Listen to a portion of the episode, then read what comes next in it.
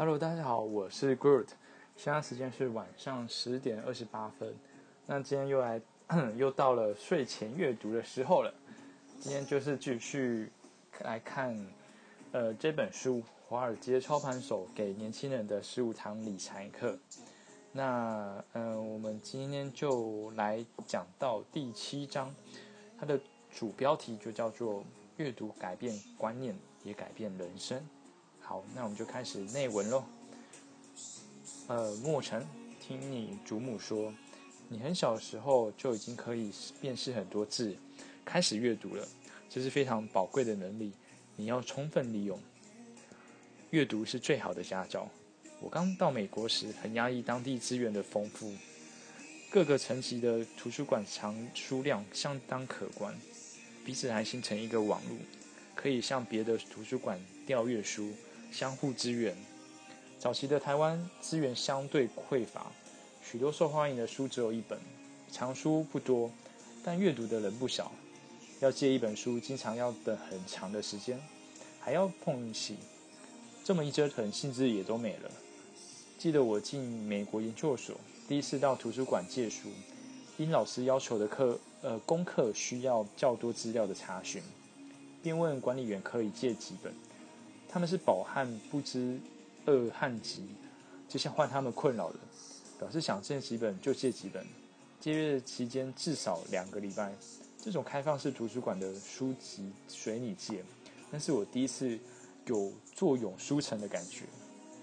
有一天我去居住的小镇图书馆，有位妈妈牵着两个小女孩来还书，不是手上拿着几本书的数量，而是用袋子装。还完又借了一袋书，看着小朋友满足地一本一本装入袋里，我突然想起“贫者因书而富，富者因书而贵”这句话。你知道为什么阅读那么重要吗？因为只要你掌握了阅读这把金钥匙，就会开启全世界知识的宝库。就算我们竭尽所能回答你的提问，为您解惑。但没有一位父母在知识领域上是万能的，只有阅读能让你和学有专长的智者对话和互动，仿佛你有，你也用了最少的费用，请了全世界无数的家教，对你所面临的各种困难和问题给予指教。不止如此，他还带你穿越历史长河，包含艺术、文学、科学、医学、哲学等。不仅提供你实用性的知识解答和技巧上的学习，阅读还提供了和你心灵深层的对话，让你拥有一个平和安详的内心世界。在面对挫折和沮丧之后重新出发，这许许多多的教导和功能，都不是必须目送你扬帆待发的父母所能做到的。不仅如此，读书其实还有很多乐趣。小时候让我非常沉迷漫画。不管是大婶婆的逗趣故事，真平四郎的精彩侠义，科幻幻想的情节，或多或少引领了天马行空的思考和幻想。记得小学二年级暑假开始，就和念初中的哥哥姐姐背诵诸子自家格言，因为不懂得含义，当时很抗拒。当时我爸爸未必具有分班教分班教学的概念，小一和初二背诵一样的内容。难怪我读的，呃，难怪我兴致缺缺。不过他是，他是萝卜和棍棒并用，背出来的是竹笋炒肉丝，小小屁股免不了一顿，呃，一顿打。背得出来是奖赏五元。你可能不知道，那时候的五元可以看两场电影，吃外面。如果是你，不是挨打就是看电影，你会选哪一个？多年后，黎明即起，洒扫庭院。要内外整洁，一丝一饭，当思物力兼为艰，得之不易。这里面面具有许多呃自家格言的和学问，当时未必懂，却常常在某一时刻不经意的跳出来，给予提醒和引领，对我的一生很有助益。如果可以，我希望你及早阅读中国古典文学，没有限定，挑你喜欢读的，必要时给自己的一点诱因和奖励。哪怕是刚开始的囫囵吞枣，让我和你分享为什么我当时会阅读古典文学的小故事。阅读中国古典文学功力大要紧。我大概小学三年级时会会骑单车，便到处尝试不同的地形。有天骑上台东鲤鱼山的忠烈祠，坡度不算陡，但对小山学生还是有一定的挑战。下坡时就可过瘾了。我从来没有尝试过，没有尝试过下冲的速度。别忘了那时候我个子矮，还是以半蹲的果爬式掌握方向，由最高点滑下，有如临风驾奴，呃，享受高速奔驰的快感。很快地进入坡度渐平的地段，正好前面有个交叉，呃，正好前面有个平交道栅栏。就在我放慢速度准备通过时，突然车子打滑，我就摔下来了。一看，原来地上有一堆细沙，还好不是牛粪。心想没什么了不起的，准备站起来扶正车子，却发现透的站不起来，就只能坐在地上。渐渐人潮越越围越多，这时有两个好奇的好心的中年妇女叫了三轮车把我送回家。父母千谢万谢，感谢他们。我每每想起这段回忆，内心就对他们两位升起一股谢意和暖意。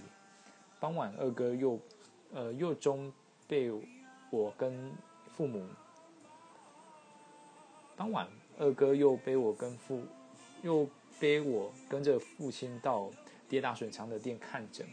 离家短短三百公尺的距离，却疼痛的像漫长时光。照了张 X 光，结果是左小腿骨折。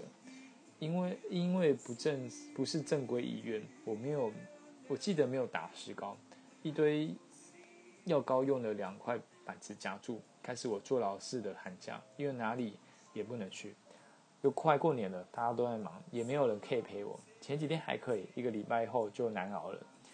那时候没有电视机，寂寞无聊又疼痛，便开始向母亲抱怨，吵着要看漫画或故事书。除了睡觉，我整天是醒的。每天阅读的时间将近十五个小时。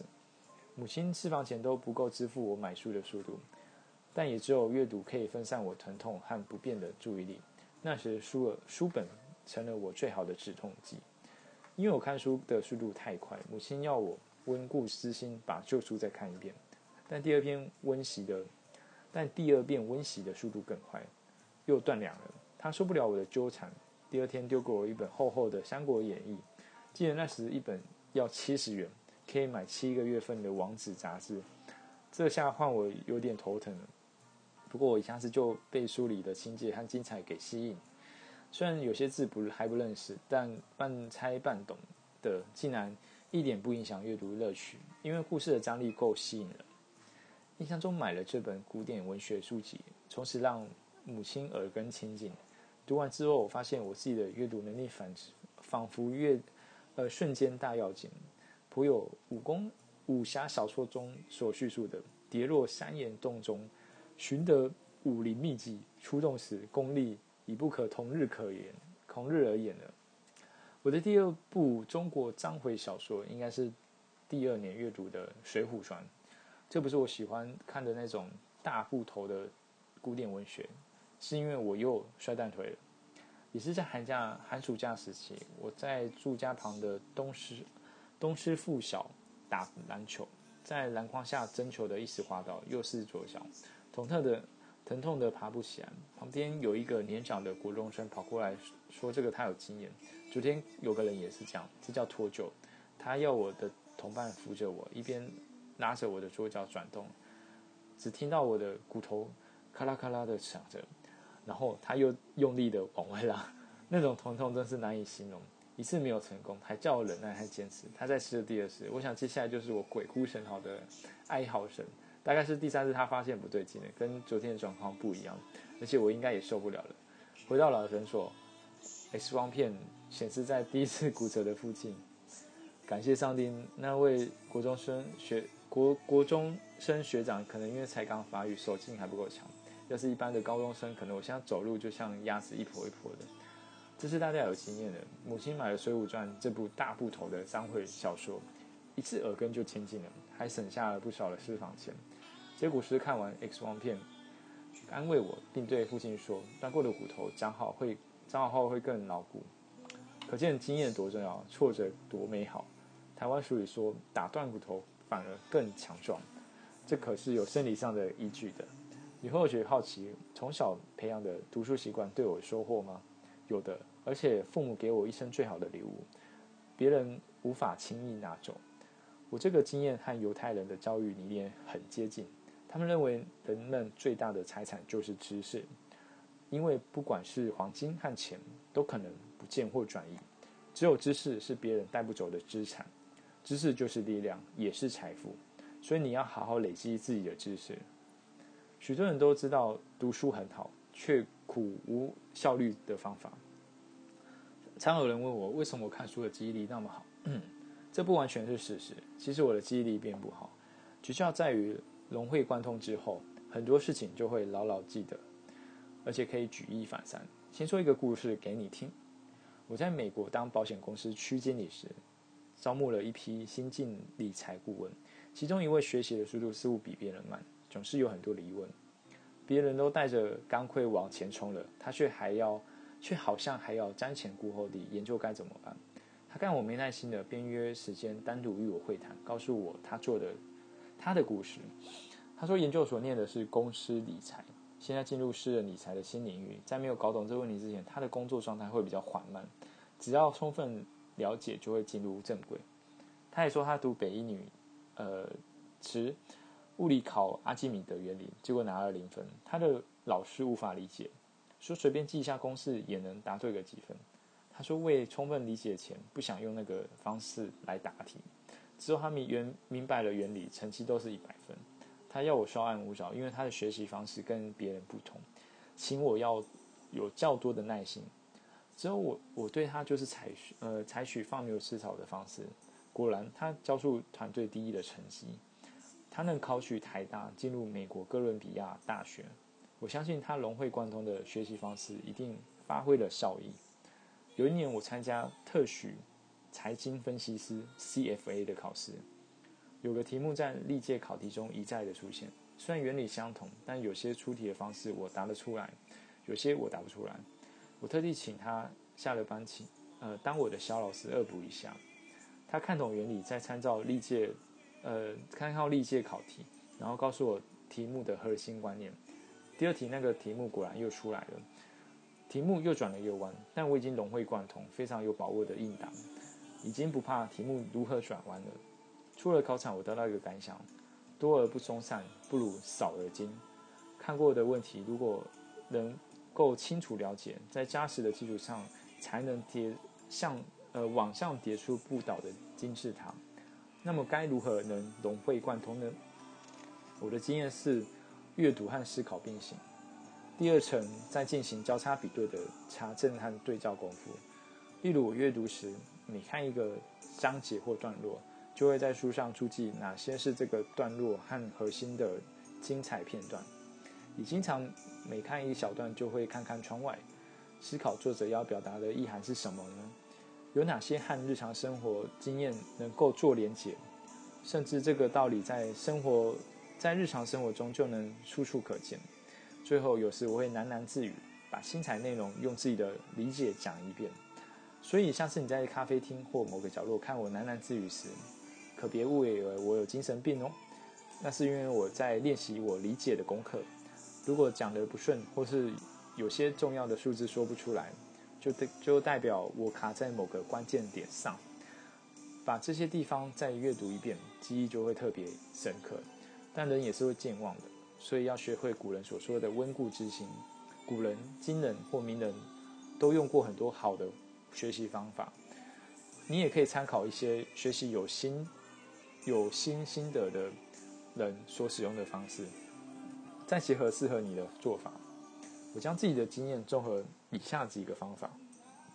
第一个，日常生活联想法，每看一段就和日常生活中的现象做连接，也就是我们阅读不能没有思考，因为光靠死背死记的贝多芬，总有一天就会莫就会碰到莫扎特，莫名其妙就砸了，因为死记的，因为死记的。呃，知识不扎实，也很难融会贯通后产生举一反三的效果。这个也是许多人认为有效的孔子念书法。他说：“学习不思考就很难融会贯通，然后被书的见解牵着手，没有自己的独立思考和方看看法。碰到不同的看法时，就会感到迷呃感到迷惘，无法分辨对错。这也是我们说的‘尽信书不如无书’。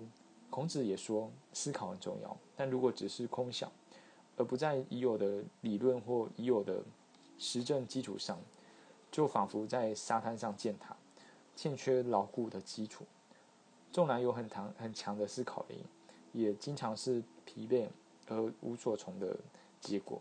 孔子这句话的意思就是“学而不思则罔，思而不学则殆”。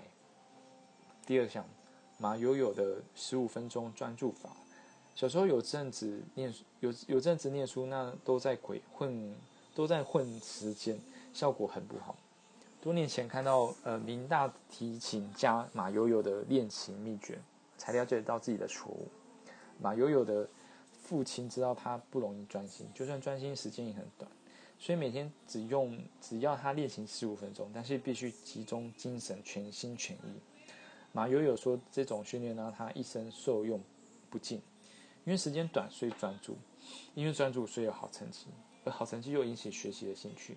就像老子的“少则多”的道理，是很奇妙的良性循环。第三，喃喃自语演练法，我会把看过的内容用自己能理解的方式说一遍。这样做可以训练我自己的呃理解力、归纳整理能力以及口语表达能力。因为不懂，你就说不出来。因为要经过这样的考试，不专心就不行了。好处很多哦。第四点，吉林微整读书法。每个人每天有一些零碎的时间不好运用，例如我们排队点餐的时候，大概三到五分钟，我会带一本短篇故事书，点餐前可以看一篇故事，吃完再看一篇故事。你别小看一个月下来就可以看六十篇故事，就算打对折，三十篇故事也很有收获。一年下来就是好几本书。成品股东，成品大股东童子贤先生也会利用。短暂的空档时间阅读，他喜欢读的书会买上两三本，拆解成容易携带的单页随身阅读。我们的做法十分接近，你可以参考看看。例如增进，例如想增进写作能力的话，呃，报纸短文或有或是社论都是很好可以利用的素材。第五个，温故知新法，德国心理学赫尔曼。艾宾豪斯曾提出遗忘曲线的现象。他说，人的记忆会从刚开始学习的十分钟后开始加速遗忘，一小时后忘记五十趴，一天后忘记七十趴，一个月后高达八十趴。除了过目不忘的天才，一般人最好的方式就是古人所说的温故知新，要时常复习，可利用前面所说的琐碎时间进行，因为阅读过后。因为阅读过，所以能够快速回忆，这样能将阅读一遍两遍的知道转变成熟悉的长期记忆。例如，我最近在台积电公司的原始股东名单，想了解行政院国发基金的持股比例，我曾在书上看过，但记忆不深。最近需要反复几次查询，就记忆深刻了。别小看这个数字，它同时透露出台湾财政恶化的另外一个原因和面向。甚至提供一个解决财政问题的方法、方向的思考和做法。主事者如果只是曾经知道而不是熟识，自然就会错过改善的时机和做法。以上五个阅读方法应该对你的学习有帮助。你可以参考别人有用的心得，再转换成适合自己的阅读模式。大量阅读能在重要时刻做出正确选、正确判断。知识和观念的内化，在在强化我的呃，在在强化了我的人生观，丰富了生命和生活。先别说成长困境中找寻书中的答案，以工作而言，阅读完整了我的专业。例如，二零零八年碰到百年罕见的新世纪性金融海啸，那年十月，我应美国麻省理工学院。台湾同学会的邀请，办了一场讲座。我说这是上帝给的礼物，金融海啸虽严峻，但不会重到一九二九年的金融大萧条。我说明了原因。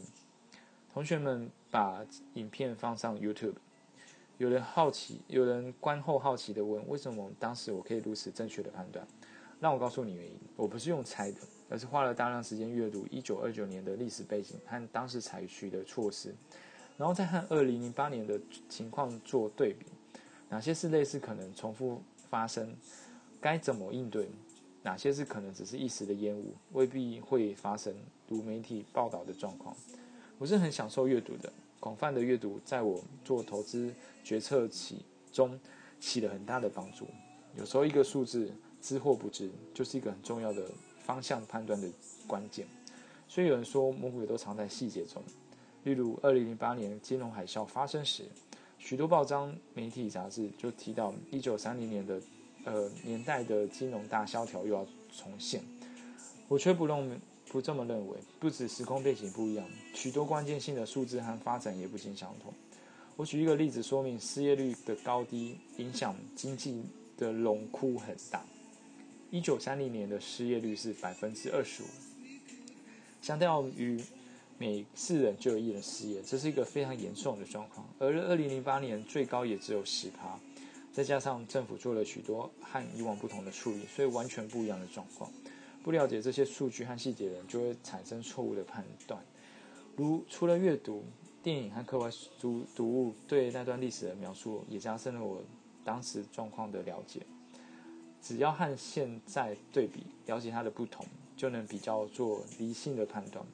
当时美国做决定来补救这些台面上的人物，例如前中央银行总裁伯南基、财政部长亨利·鲍尔森等，都是在一九二九年之后出生。在金融大萧条这段时间，还是有不少，还是少不了不，呃少，还是少不经事的，呃年轻小孩。要了解当时的现场，最好的方式就是透过阅读。得以跨过时光隧道，还原历史。一旦了解当时之所以发生的前因后果，再一一一对比现在的差异，你就不会在弥漫悲伤、恐惧的呃情情绪中做出确定错误的决定。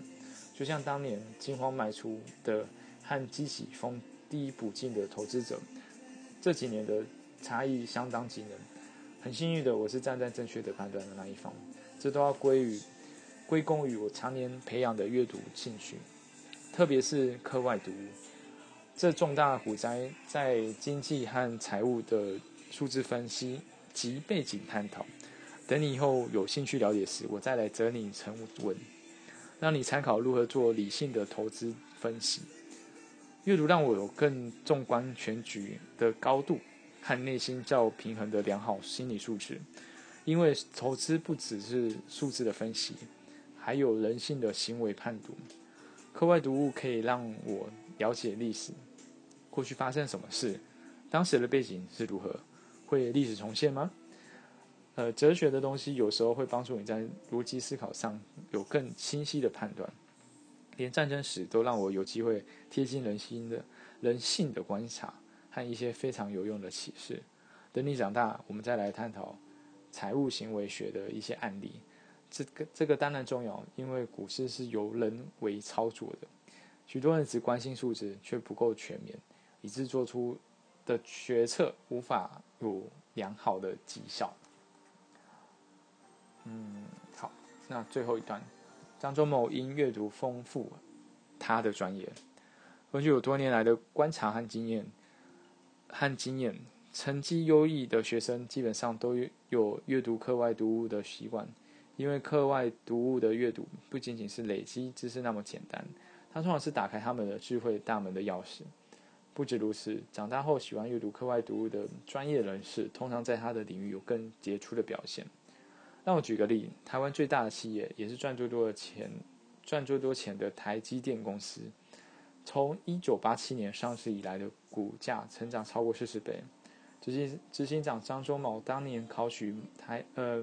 美国麻省理工学院，下次你有机会到美国波士顿的剑桥，麻公理麻省理工学院和哈佛彼此紧邻，转个弯就到了。